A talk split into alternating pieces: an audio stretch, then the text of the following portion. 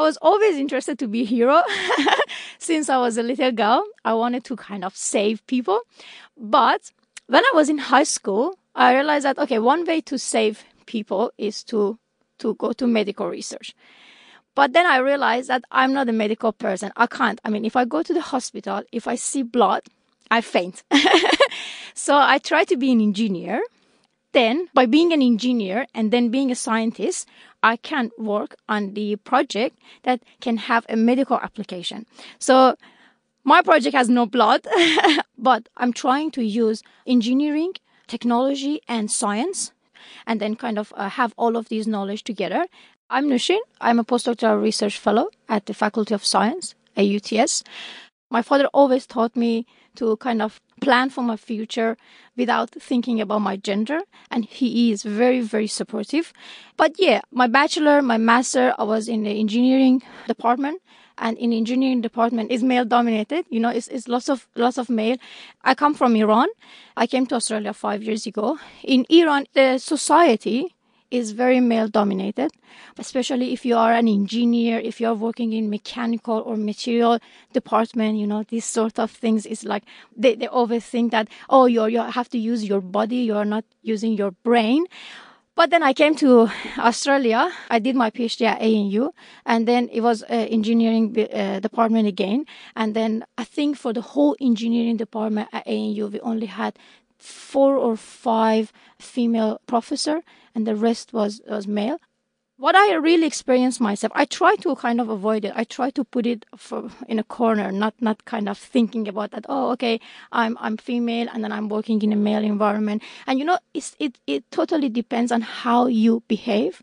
What i really experienced myself uh, in bachelor master and also in my phd was that if you want to prove yourself as a female scientist at least for the first six months of your job, you have to work harder.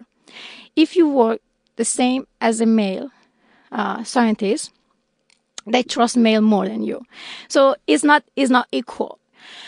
Another thing that I experienced myself is that you've done an experiment and a male scientist also does the same experiment. And then when you report it, they accept it from him, but they ask you to do more and more to make sure that is it is it true? Is it is it reliable or if it's not? I experienced it myself that, for example, you stick to your opinion and you are talking with your male colleague and you stick to your opinion, but then they tell you that, oh, why you are so aggressive? But if they stick to their opinion, they're gonna say that he's a very strict person. He's very serious. He has a very firm opinion. But if he's a female, they're gonna tell you that, oh, you're so aggressive. So it's exactly the same situation. You have an idea, you stick to your idea. If you are female, they're gonna label you an aggressive, you know, scientist.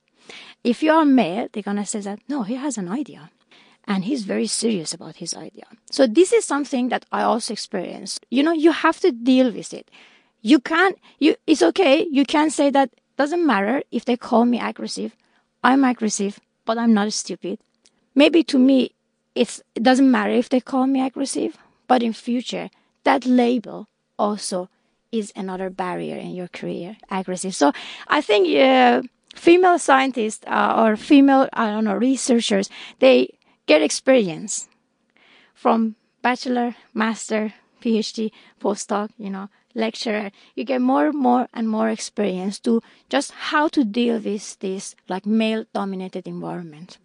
I definitely see myself as someone who kind of I want to push these barriers, not not only for myself, but also I try to be like if it's possible, I mean, in future, to be a role model for uh, for someone like uh, for for a very young girl, like at high school, you know, because we try to kind of change their cliche, you know, eh, or change their their mind that okay, you uh, like the the Nobel Prize winners are not male you can be a female or if you can be a female scientist you can be a female and have a big group of people you can be a leader you can be a chief investigator you can be a manager you know you can be a dean of the engineering school and you can be female my father always says that find a way or if there is no way build a way you know so he always told me that you are an engineer try to find a way. If there is no, no way, then you have to build your own way. University of Technology Sydney has adopted the Athena Swan principles to promote diversity and gender equity in the workplace. Sharing the stories of our female staff members' achievements is part of our commitment to understand their perspectives and enrich our community.